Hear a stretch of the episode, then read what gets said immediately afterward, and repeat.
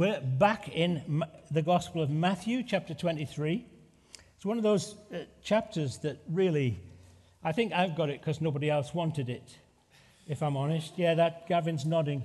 Um, it, it, it's really, a, a, a, you know, Raj said, do you think you could preach that for us? Because he said, I'm away, and uh, just be good if you could. I thought, oh, yeah. And then I read it, and, and, and you think, Lord, give me lots of mercy, please. But we'll, we'll see what God has to say out of it, because sometimes when you wrestle through a scripture and you face the truth of what's being said, you think, oh, perhaps God has something to say to us. He has something to, to say to me. And as, there's 31 verses in this chapter. We're not going to read all of it. It's full of opportunities for preaching. Absolutely full. But so what I want to do, we'll, we'll, I want to give you an overview and then bring out some application and even challenges that can apply to us today. Now, I have two points. That's good, isn't it? Only two. The shock and the challenge. So we have in Matthew 23, here's Jesus continuing to speak to the crowds. He'd been doing that up and around the temple area on the, on the, the Temple Mount, and he continues to speak to these crowds. It's been a whole load of, of speaking to crowds. Well, the crowds include a variety of people like Sadducees and scribes and Pharisees, and then many other people who are there just because they wanted to be where Jesus was. If I, if I read the, the Gospels, I find people went because they wanted to be where Jesus was. They didn't often know what he was talking about. And they often, all they wanted was where Jesus was, good things were happening. Where Jesus was, people were being healed. Where Jesus was, the leaders, the, the Pharisees got upset. Wow, that's exciting, isn't it? it, it, it and he might, that's what's going to happen here too. So, Matthew chapter 23. We're going to go through the first 12 verses. And um, I'll sort of break in every now and again. Then Jesus said to the crowds and to his disciples, The scribes and the Pharisees sit on Moses' seat. Nice for them. But what Jesus is getting at here is that the scribes and Pharisees are the ones who hold the laws and the values that God gave his people through Moses. They're, they're the keepers of the law. They're the, supposed to teach and demonstrate what it means to be a Jew, how to live, how to live God's way, to keep the law. They, they were there not just to teach it, but to demonstrate it and through their lifestyle and so on. They, they were to be the influencers of their day. Isn't it funny? People say, and what's your job? I'm an influencer. Have, have you noticed that seems to be the modern thing? What a bizarre, bizarre world. I'm definitely getting old. An influencer. Wow. It worries me the people who want to get influenced. Really? However,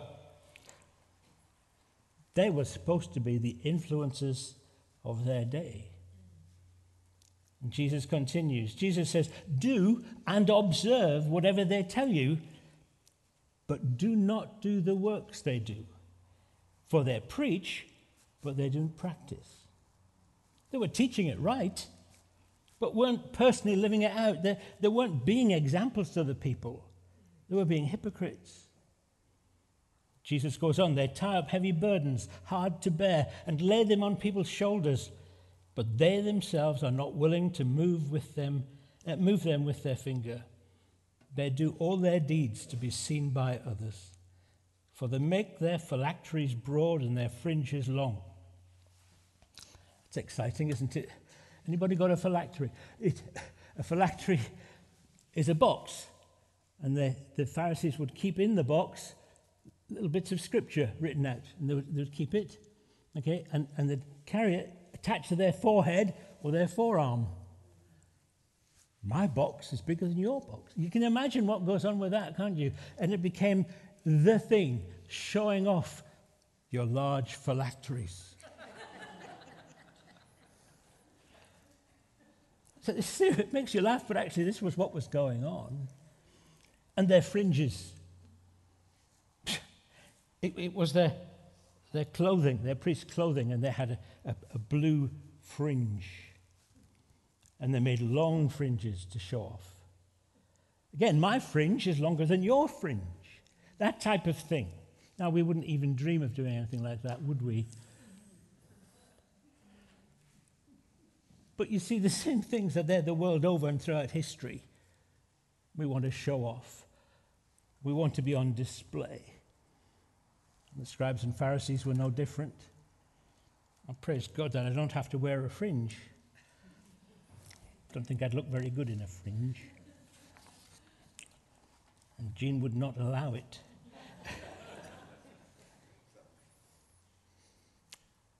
Jesus continues, he said, They loved the place of honor at feasts and the best seats in the synagogue and greetings in the marketplaces and being called rabbi by others. But you're not to be called rabbi, for you have one teacher, and you're all brothers and sisters. And call no man your father on earth, for you have one Father who is in heaven. Neither be called instructors, for you have one instructor, the Christ. The greatest among you shall be your servant. Whoever exalts himself will be humbled, and whoever humbles himself will be exalted. Clearly, the scribes and the Pharisees, they were proud of their titles, proud of their position. Over the years, having been a leader for forever, it feels like, church wise, it's amazing. Just occasionally you come across a leader who will say, Excuse me, don't you know who I am? You ever come across that? I knew one whose daughter kept saying, me, do you know who my father is? Yeah, I think he's called Fred. But do, we, we like position, we like titles, we like to be seen, we like to show off. Don't we? Ever? You may not be a leader, but it's still easy to want to show off.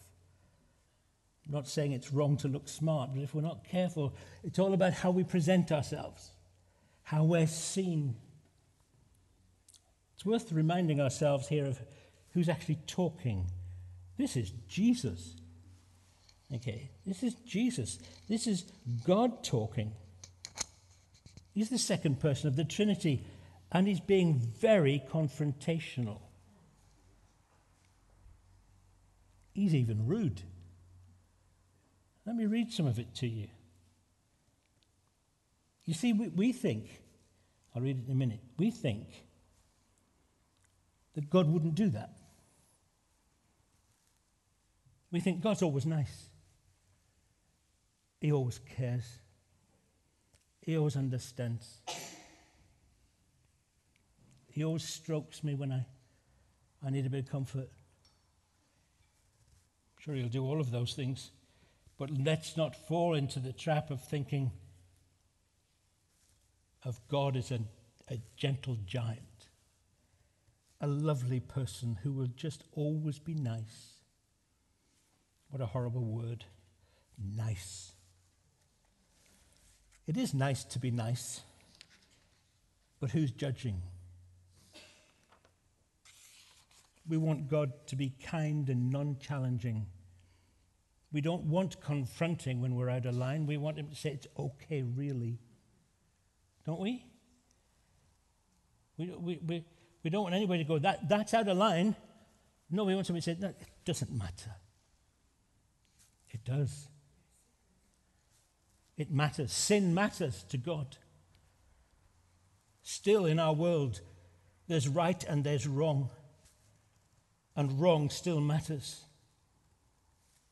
And God is very blunt about it. Let's be very careful that we be, don't personally become sloppy and hypocritical in our own walk with God and therefore say, I don't want any correction. I, I, I know God loves me, I can do what I like. You can do what you like, but there are consequences. I think Jesus shocked his listeners here. He wasn't being nice. Yes, he'd healed the sick, he'd raised the dead, he'd done all sorts of wonderful things. The people loved him.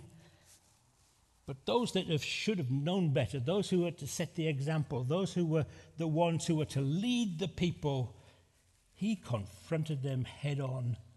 In fact, he says seven times to them in this chapter Woe to you, scribes, Pharisees. Now, if somebody goes, Woe to you, it's generally a sign of gloom. It's bad news. Whoa. It's not just whoa, stop, it's whoa, judgment's coming. Let's read a few of those things. Woe to you, scribes and Pharisees, hypocrites, for you shut the kingdom of heaven in people's faces, for you neither enter yourselves nor allow those who would enter to go in. Woe to you, scribes, Pharisees, hypocrites, for you travel across the sea and land to make a single proselyte. But actually, a proselyte, what that means, a convert.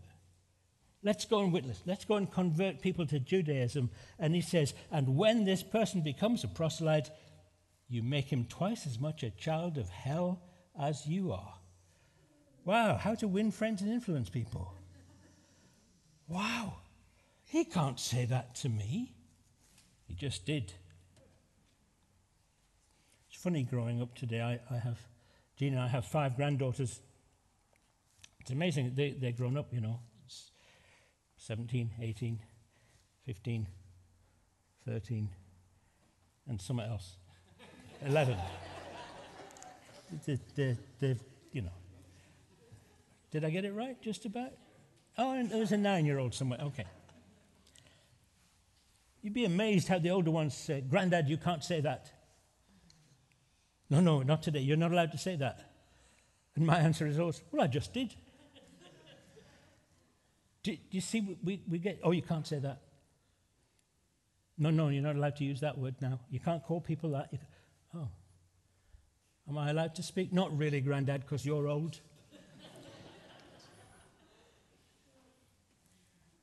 Is Jesus allowed to say this? Well, he just did. And he's God. Woe to you, scribes and Pharisees, hypocrites, for you clean the outside of the cup and the plate, but inside they're full of greed and self indulgence. You blind Pharisee. First, clean the outside of the cup and the plate, that the outside then may be clean. And then there's this one. This is how you win friends and influence people. Woe to you, scribes and Pharisees and hypocrites, for you're like whitewashed tombs, which outwardly appear beautiful, but within are full of dead people's bones and all uncleanness. So you also outwardly appear righteous to others, but within you are full of hypocrisy and lawlessness. Wow.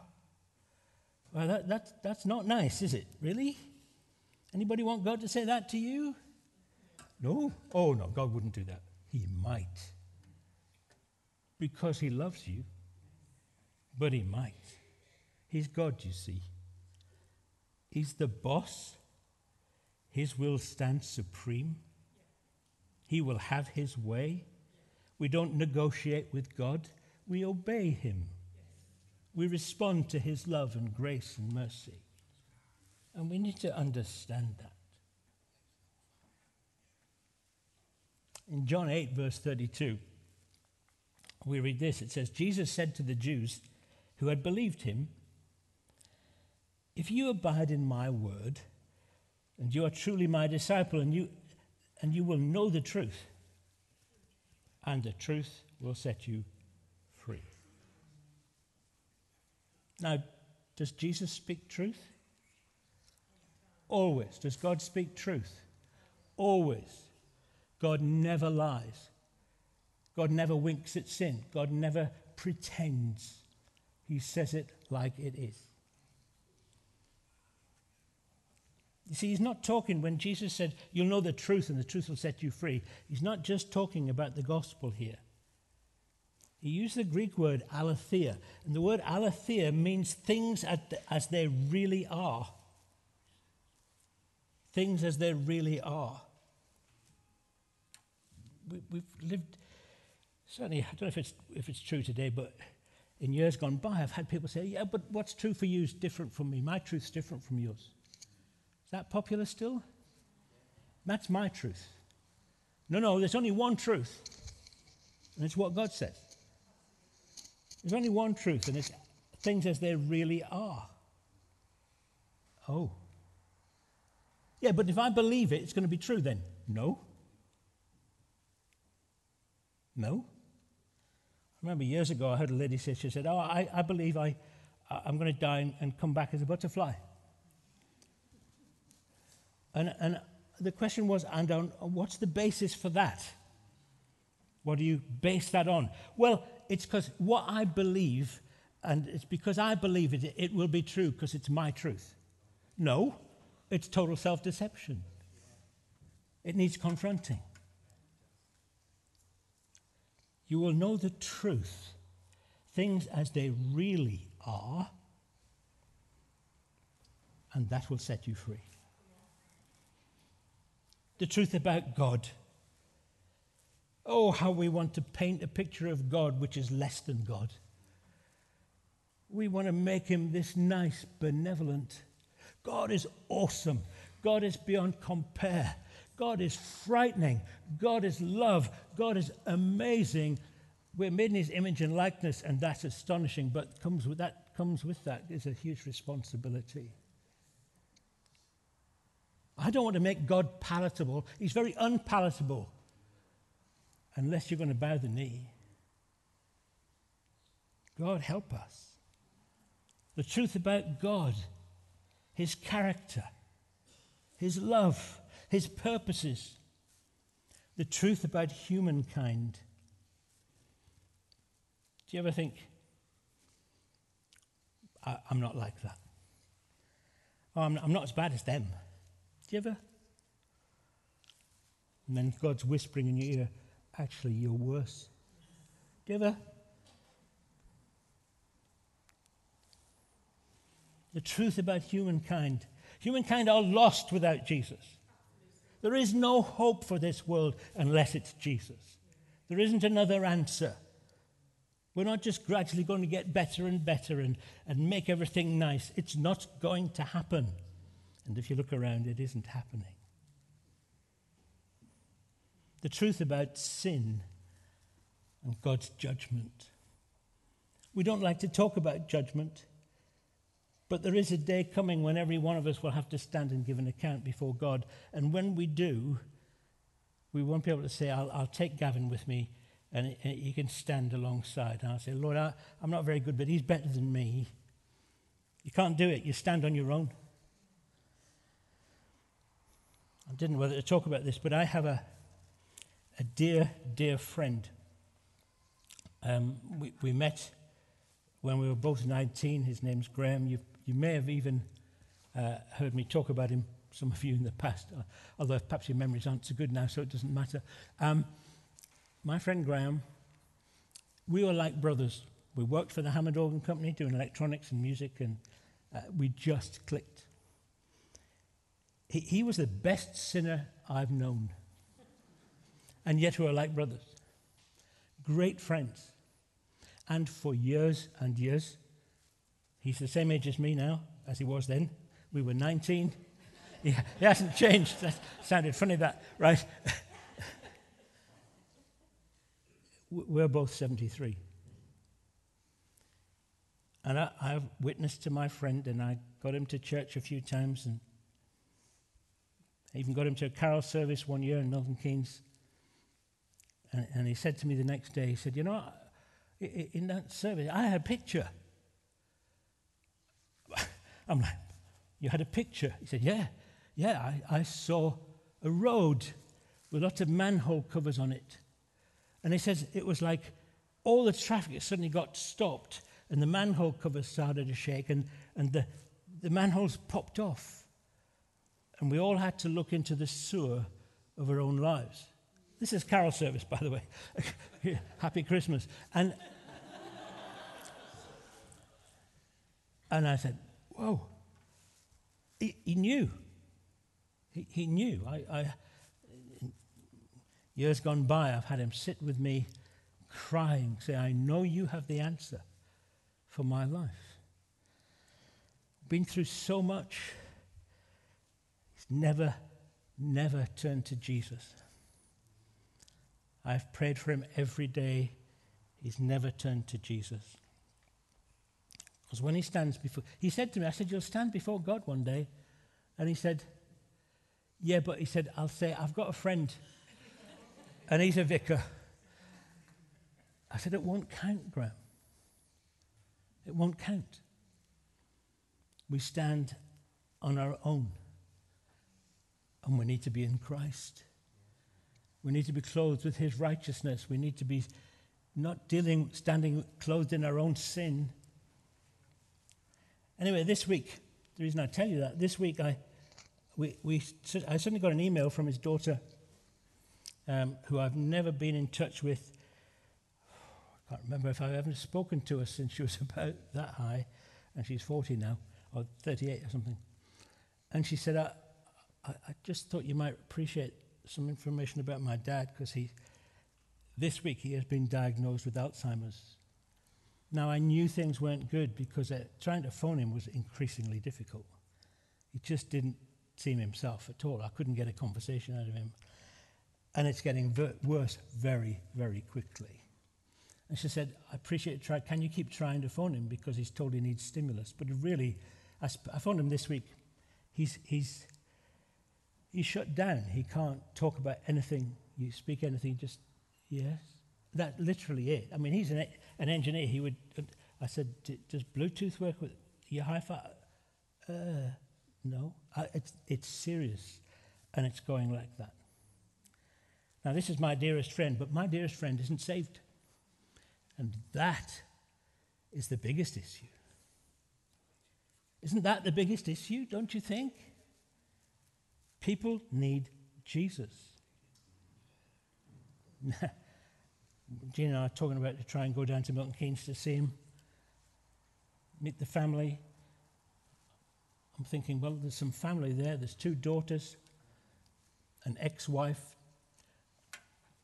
Maybe we should go because the family will need support, but actually, you know what? The family need Jesus.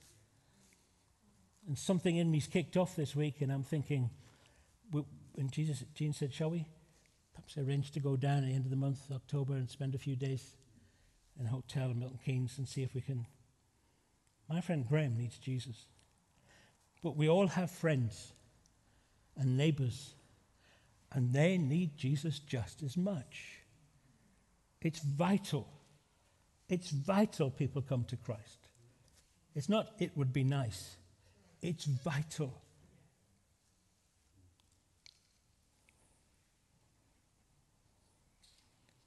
They need to know about Jesus and the cross.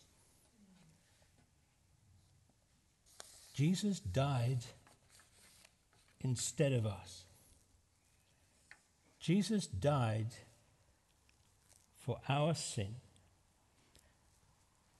that he would take our sin and his righteousness would be accredited to us. Are you born again today? Have you put your trust in Jesus or you're just playing church? You need to know Jesus for yourself. You need to say, I put my trust in him. He's the only one who can save. That's what the cross is all about. And Jesus said, You'll know the truth. Here's the truth about the cross. And he goes to the cross and he demonstrates the love of God. But Jesus is also talking about the truth about ourselves. The truth of what we're really like on the inside. I, I don't always want to face that. As I said, I'm, I'm sure I'm not that bad, am I, Lord? Well, do you really want me to tell you? Now, the good news is His grace says, even when I'm not right, even when I stumble and fall, He's covered me in His grace and mercy, and His righteousness is still mine. That's the gospel. This is not something to be scared of in that way. But if we want to live in such a way that gives honor and glory to God, then, then we're saying, God, cleanse me. Make me like Jesus. Let me be a good influencer in my day. Don't you want your friends to know about Jesus? Perhaps as they look at you, they might see Jesus. That's what you want, isn't it? The way you live, the way you do business, the way you talk, the language you use, things, what you do for entertainment, all of those things. Lord, show me what I'm like. The people he was speaking to on the Temple Mount, they should have been the influences of their day. They're the ones, the people to look to. They had the words, but if they'd lived out the lifestyle, they'd have been showing people what it was like to live before a holy God, to live life where God means everything. They weren't, hip- they weren't to be hypocrites, and yet that's what he calls them. They were there to show people the glory and love of God and the freedom they'd find as they lived his way. And so he confronts them with truth. They're shocked and offended, and in, they couldn't wait to crucify him. You can't say that to me. You can't tell me that. You can't speak that way, Grandad. You can't, you can't say that about people. People need Jesus. It's the only way. People need to be right with God. Jesus is the only way.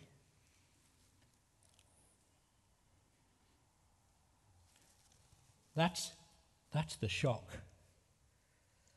What about the challenge? Is there a challenge for us? Yeah, I think there might be. You see, we, the church, are to be the influences for Jesus in our day. Okay? Through our lifestyle, through our behavior, through our language, through our thinking,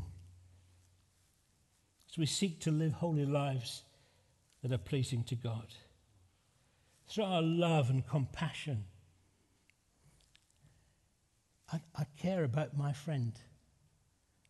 I replied to, to the email his daughter sent, and I said, I'm, I'm sure you, you, you know I'm been a Christian pastor for years, and I said, I pray for him, and I will now start praying for you and your sister and all involved. And she replied just last night, and she said, amongst other things, thanks for your prayers. I thought, oh, yes, I've got to thank you for praying. That opens the door, doesn't it? I'm going to walk through it. I'm definitely going to walk through it. Watch this space.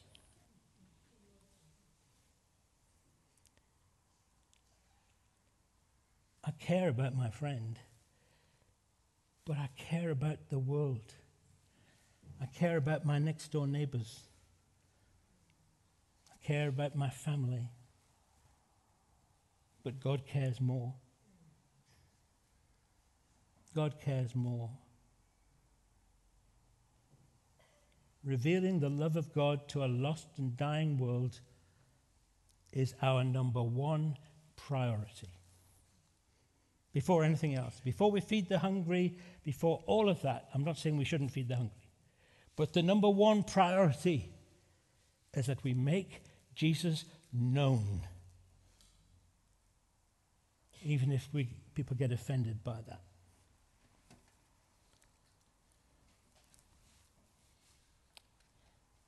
I say, Lord, give me your grace to help me walk this way, live this way.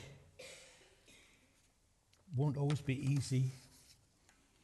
Lord, would you give me your grace and confront me with the truth of what I'm really like so I can be more like Jesus? I well remember, well remember in 1983 how God called me out one day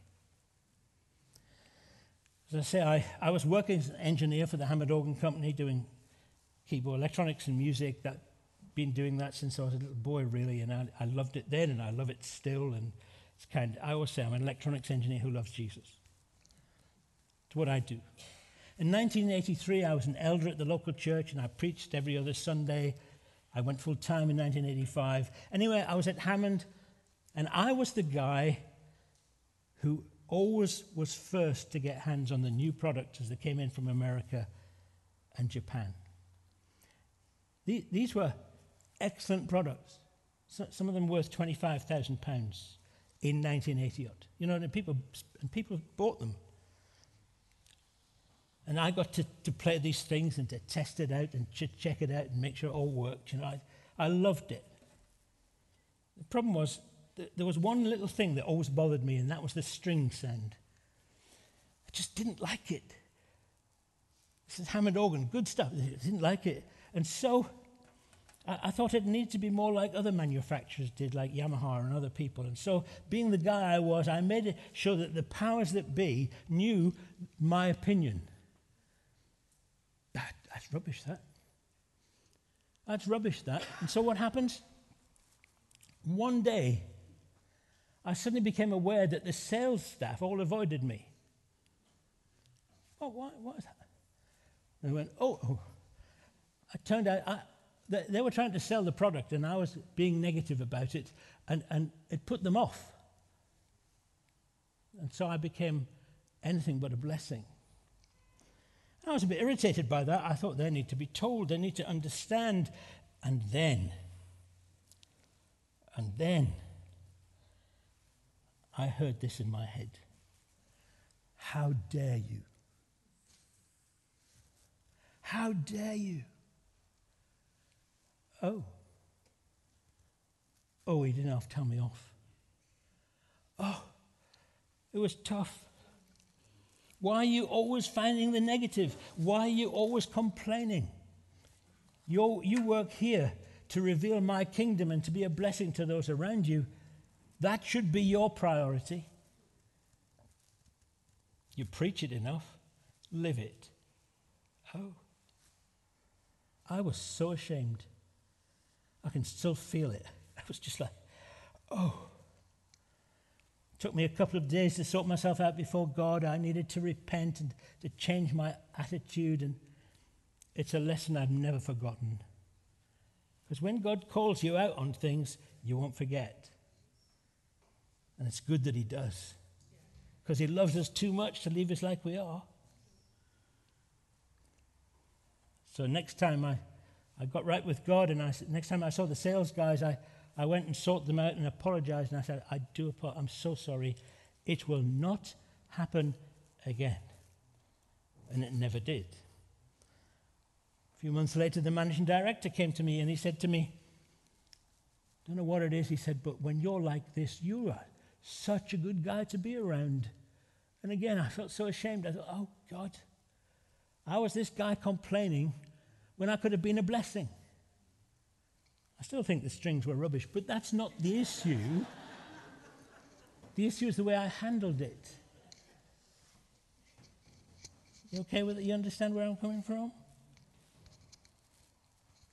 Over the next little while, people started to seek me out rather than avoid me. In responding to God confronting me, many things changed at work and an increasing opportunity for the gospel opened up. One of the guys got saved. It, it just, everything changed. People would seek me out for advice, for help, for counsel. And I was just an engineer who loved Jesus. As I say, I've discovered, well, I haven't said this yet, but I'm going to. I, I've discovered over the years the biggest battleground is my own heart. Anybody you know, I, I can smile at you, say, hi, bless you. But the battleground is in here. God, if I'm going to live right, I need to be right. Because I will live out what's in here. Ouch. Make me like Jesus, Lord. That's my prayer. I want to be increasingly an influencer for Jesus. That's my calling, that's your calling, that's the church's calling. And we need to cooperate with God as He refines us and makes us more like Him. And He's ever so gracious as He does it. He's not nasty to us, he's rude. he confronts, but he's not nasty because he loves us. the end of this chapter, Jesus said, Oh, Jerusalem, Jerusalem, the city that kills the prophets and stones those who are sent to it, how often would I have gathered you, your children like a hen gathers her brood under her wings, and you were not willing. See, your house is left to you desolate, for I tell you, you will not see me again until you say, Blessed is he who comes in the name of the Lord I believe actually that he's talking about is when he returns in all his glory. Luke's account of that tells us that as Jesus was saying that, he was weeping over Jerusalem. It's only twice in Scripture we, we read of Jesus weeping. This is one of those times. He sees, oh, Jerusalem, don't you see the people of God? And he's weeping, his heart's broken, he's full of compassion.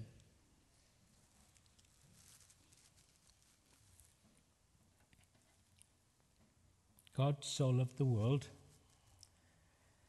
that he gave his one and only Son, that whoever believes in him should not perish but have eternal life. I can't help, I look across my neighbors and I think, you need to know Jesus. Because the only way you'll ever get eternal life is, is to know him. And, and some of my neighbors are getting pretty old. They're, they're getting on. so am I. It's urgent. When you're young, you think, oh, there's plenty of time for people to find Jesus. There's not when you're 80. There's not. There's not if you're my friend at 73 and he's got Alzheimer's so bad he can't process anything. I'm praying for a miracle.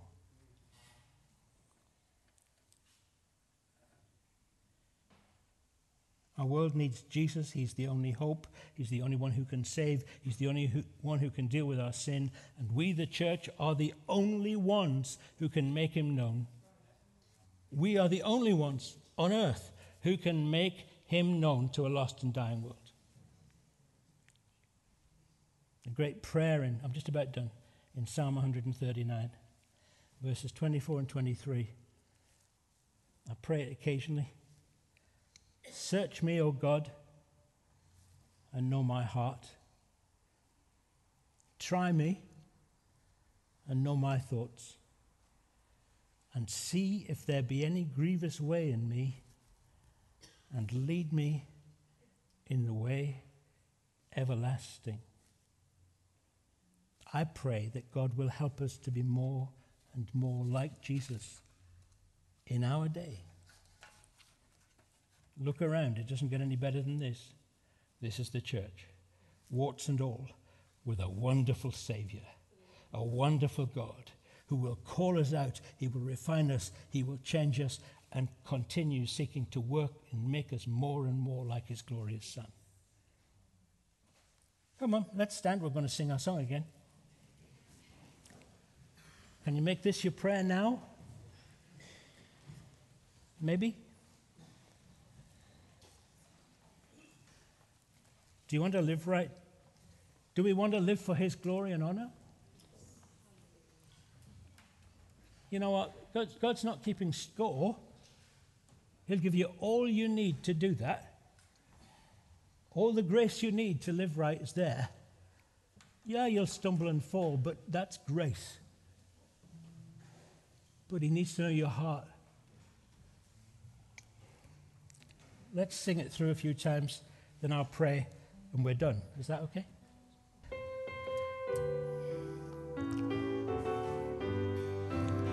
I want to live right, that God may use me at any time and anywhere. I want to live right, that God may use me at any time